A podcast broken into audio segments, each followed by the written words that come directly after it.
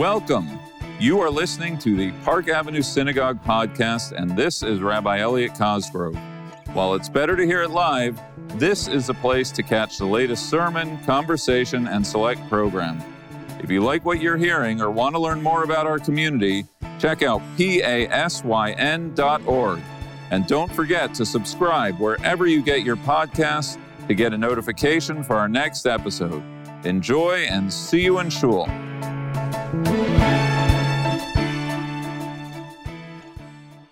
Next time you are walking down East 60th on your way to Central Park, attending an event at the Harmony Club or meeting a friend for lunch at Avra, I encourage you to look down at a plaque on the sidewalk outside of 14 East 60th Street. I was reminded of the plaque the other night while I was en route to a meeting on Jewish communal priorities in Israel and around the globe in the wake of the horrific October 7th attacks by Hamas, attacks in which over 1,200 of our brothers and sisters were murdered, 240 still kept captive, a topic to which we will return to soon enough. The text of the plaque is in both Hebrew and English. In Hebrew, it reads, Babait ze shachna mifkedet hahagana bait hayotzer shel tzva hagana Yisrael. And then in English, this building sheltered the clandestine mission of the Haganah, Israel's pre-state, Israel's defense forces, which labored unceasingly for Israel's independence and survival sandwiched between the Hebrew dates, or the Hebrew and English are the dates, 1945 to 1948. And to the right of the text is a symbol of the Haganah, a sword wrapped in an olive branch. You've passed it a million times. It's right there, adjacent to the Avra dining shed, a chapter of American Jewish history as understudied as it is significant and, as I will come to explain, altogether relevant in light of the present crisis our people face. The tale is an extraordinary one, best told in Leonard Slater's book, The Pledge. 1945 to 1948 were transformative years for the world, for America, and for American Jewry the conclusion of World War II, the reverberations of the Holocaust, and the absorption of the remnants of European Jewry into an already heterogeneous American Jewry, constituted as it was by descendants of Eastern European Jews, German Jews of the Harmony Club variety, members of this congregation included, all of whom were already being transformed by way of a GI Bill induced process of suburbanization. And if that wasn't enough, 1945 to 48 were also the years that the pre-Jewish community of pre-state Palestine, referred to in Hebrew as the Yishuv, were actively planning for the end of the British mandate and the hoped for establishment of a sovereign Jewish state. In Hebrew, Haganah means defense as in the defense wing of the Yishuv, a noble calling, except for the fact that they lack the small but rather important detail of weapons. The story of 1945 to 1948 is a story of a race against time, how a group of American Jews coordinated through the offices of a young Teddy Kollek, the man who would go on to become Jerusalem's mayor, coordinated a tireless and illegal campaign to provide the arms to an army for a not yet born state. 14 East 60th Street was then a rundown hotel called Hotel 14. It was Kollek's office, the American headquarters for a network that spanned from Scarsdale to San Diego. I get chills thinking of the planning meeting that was held on July 1st, 1945, before World War II had even ended, attended by David Ben Gurion, 17 other prominent unnamed American Jews, businessmen, lawyers, the head of UJA, and even one rabbi. The stories are as colorful as they are plentiful. At the end of World War II, the War Asset Administration sent massive amounts of inoperable weaponry to the scrap heap, sold legally as junk. Jewish American scrap dealers were mobilized to determine how to make the inoperable scraps operable. At the age of just 22 years old, Eli Shalit was tasked with moving the arms from the States to Palestine. Shell companies were set up, planes and ships registered under Panam- Panamanian names and titles. Kollek traveled the world to make alliances with anyone he could to help the cause, including corrupt dictators like General Anastasio Tacho Somoza, setting up schemes whereby arms filled ships, ostensibly going to Nicaragua, were diverted to Palestine. Another plan that was hatched, this time with a poetic touch of justice, involved captured Nazi weapons that were purchased from a bankrupt communist regime with donated American Jewish money and then flown to Palestine from a military airfield in Soviet controlled Czechoslovakia. The plan depended not just on statesmen and wealthy businessmen, but on countless anonymous everymen whose names have long been since forgotten. At the time, the ports, the freight docks of Newark and New Jersey were controlled by organized crime, with members of the Jewish mafia, like the West Coast mob bo- boss Mickey Cohen, raising millions for the cause, or Bugsy Siegel of Flamingo fame, delivering cash filled suitcases. Everyone was involved. And it wasn't just Jews.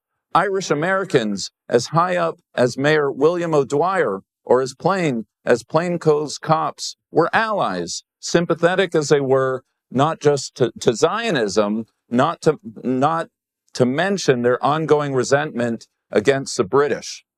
Even celebrities, Jewish and Jewish adjacent, were engaged in the effort. Most famously, an incident involving Frank Sinatra, who, at his friend Teddy Kollek's behest, handed a paper bag full of cash at the Copacabana to the captain of a ship loaded with munitions. The stories are incredible a Jewish Ocean's 11, but even better, the history that was made at 14 East 60th Street. Something to think about next time you're waiting for a table at Avra. And while I could go on, it's here that I need to pause. Pause to clarify why am I'm sharing these stories with you, what I am saying, and what I am not saying. I am not saying in any way, shape, or form that anyone here or watching at home should be smuggling arms, misdirecting resources, or doing anything a lot of it or even a little bit illegal. The vast, overwhelming majority of efforts by American Jews on behalf of pre-state Israel happened inside, not outside the law, through little blue boxes, rallies, political advocacy, and millions of acts of chesed. Always, and especially at a time like ours, when the world seems to have been thrown off its moral axis, we are obligated to choose right over wrong, the rule of law over its violation. For me, the heroism of American Jewry's actions between 1945 and 1948 is not the lines that they crossed, but the lines that they held, that our people stayed unified in purpose, were mobilized into action, and did everything in their power from the east side to assist our brothers and sisters in the Middle East. Traumatized as American Jews were by the Shoah, anxiety ridden as they may have been at the threat facing pre state Israel, they came together. They stepped up and they rose to the calling of the hour genteel German Jews, rough edged refugees, religious and secular, socialites and socialists, rabbis and gangsters, young and old, rich and poor, celebrities and unknowns. It's not that they didn't have differences. Of course they did. It's just that they understood their obligations to each other and to world Jewry to far outweigh their differences. Unity, Jewish pride, mobilization, a sense of global Jewish peoplehood. That was their calling of the hour. That was their heroism. The war being fought right now is a war being fought on many fronts. First and foremost, we here stand united in support of the IDF in their efforts to secure Israel's safety, to free the hostages, and to free innocent Palestinians from the terrorist grip of Hamas. And the meeting I attended the other night, I heard also of other fronts of the war in Israel. In Israel, there are 43 communities that have been destroyed. Over 220,000 Israelis displaced, living all over temporary shelters in Eilat, Tiberia, the Dead Sea. They are in need of everything from trauma relief to schools for their children to laundry soap. There are fruit on trees that need to be picked, a harvest that needs to be harvested, entire industries that have been brought to a halt due to the war and the calling up of reserves. There are immediate needs and there's a long game, the rebuilding plan for Israel and for Gaza. We need a day after plan, a strategy as to how to secure the future of a Jewish and democratic Israel. We have a role to play. Our labors on behalf of our brothers and sisters are needed more than ever. And just as there are short, medium, and long term fronts in Israel, there are multiple fronts to be fought around the world. An information war, what is being put out in print, online, media, social media, and otherwise, the fight to keep America's attention on the atrocities of October 7th, to keep the plight of the hostages at the center of attention, and to call out and respond to anti Semitism in all of its forms. There's a fight to be fought on the universities, the safety of our students, the stance of the administrations, and the climate in the classroom. Now is the time to redouble our support for campus Hillels who are working to secure the physical and mental health of our students, those communal professionals working tirelessly to build Jewish pride and support our Jewish students on campus. And then, of course, there is a political front of this war. Right now, we need to make sure that the 535 members of Congress show up for Israel. We need total unity of purpose, leveraging our proportionally small demography towards disproportional political effect. Some $15 billion of aid on the line to Israel, two aircraft carriers in the region, a wartime presidential visit. We need to express our endless gratitude and backing towards those who support for Israel is there, and we need to stand up to those not invested in a secure, democratic Jewish state. This war has many fronts. I've named a few in Israel, in America, online, in the quad, in the classroom, short, medium, and long term. You've shown up for rallies. You've oversold our solidarity mission. As a community, we have and continue to raise dollars at a pace befitting our congregation.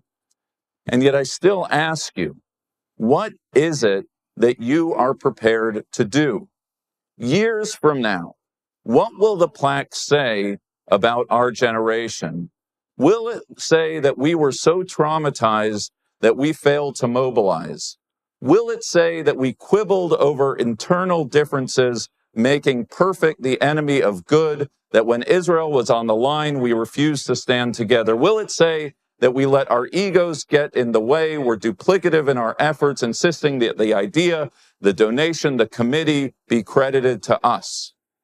I hope, I hope to God that when we look back, when we tell our children and grandchildren about this time, the record will show that we believed in each other, that we didn't criticize each other, that we encouraged each other, and most of all, that we all stepped up.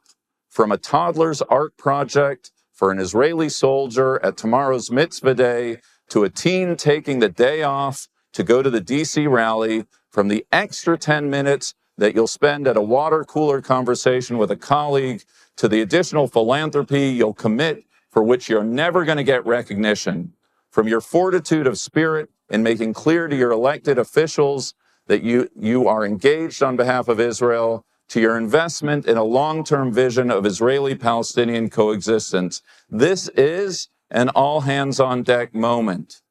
It is a game of inches, and everyone needs to find their lane of activism. This week is Thanksgiving. It's a time to be grateful for what we have and to think of those who do not. Given the moment, I invite you to turn your Thanksgiving table into a Seder of sorts.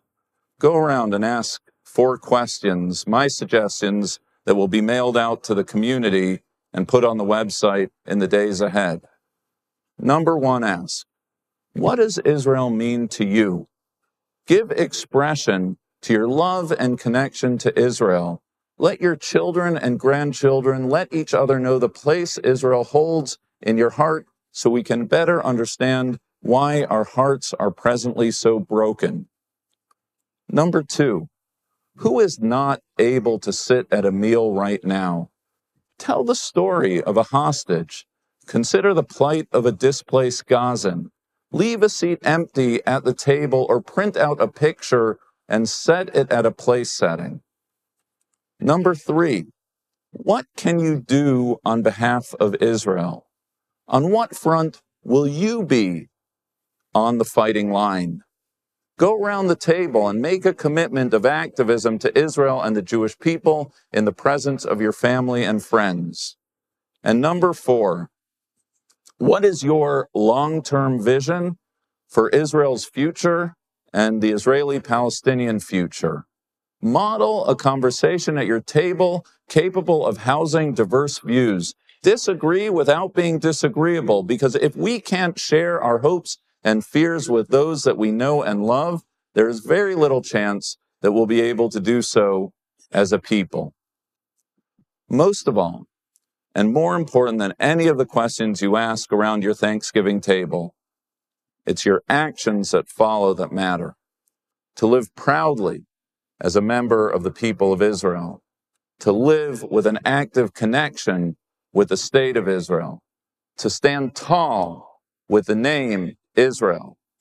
Isn't that, after all, what our Torah reading is all about?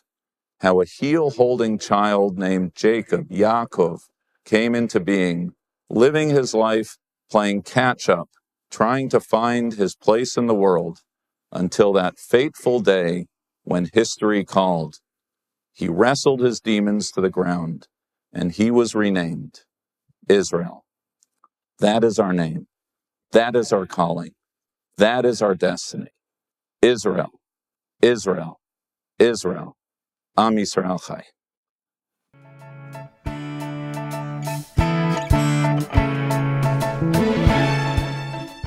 Thank you for listening to the Park Avenue Synagogue podcast. If you enjoyed this episode and want to learn more about our community, check out pasyn.org. See you in Shul. Hallelujah, Hallelujah.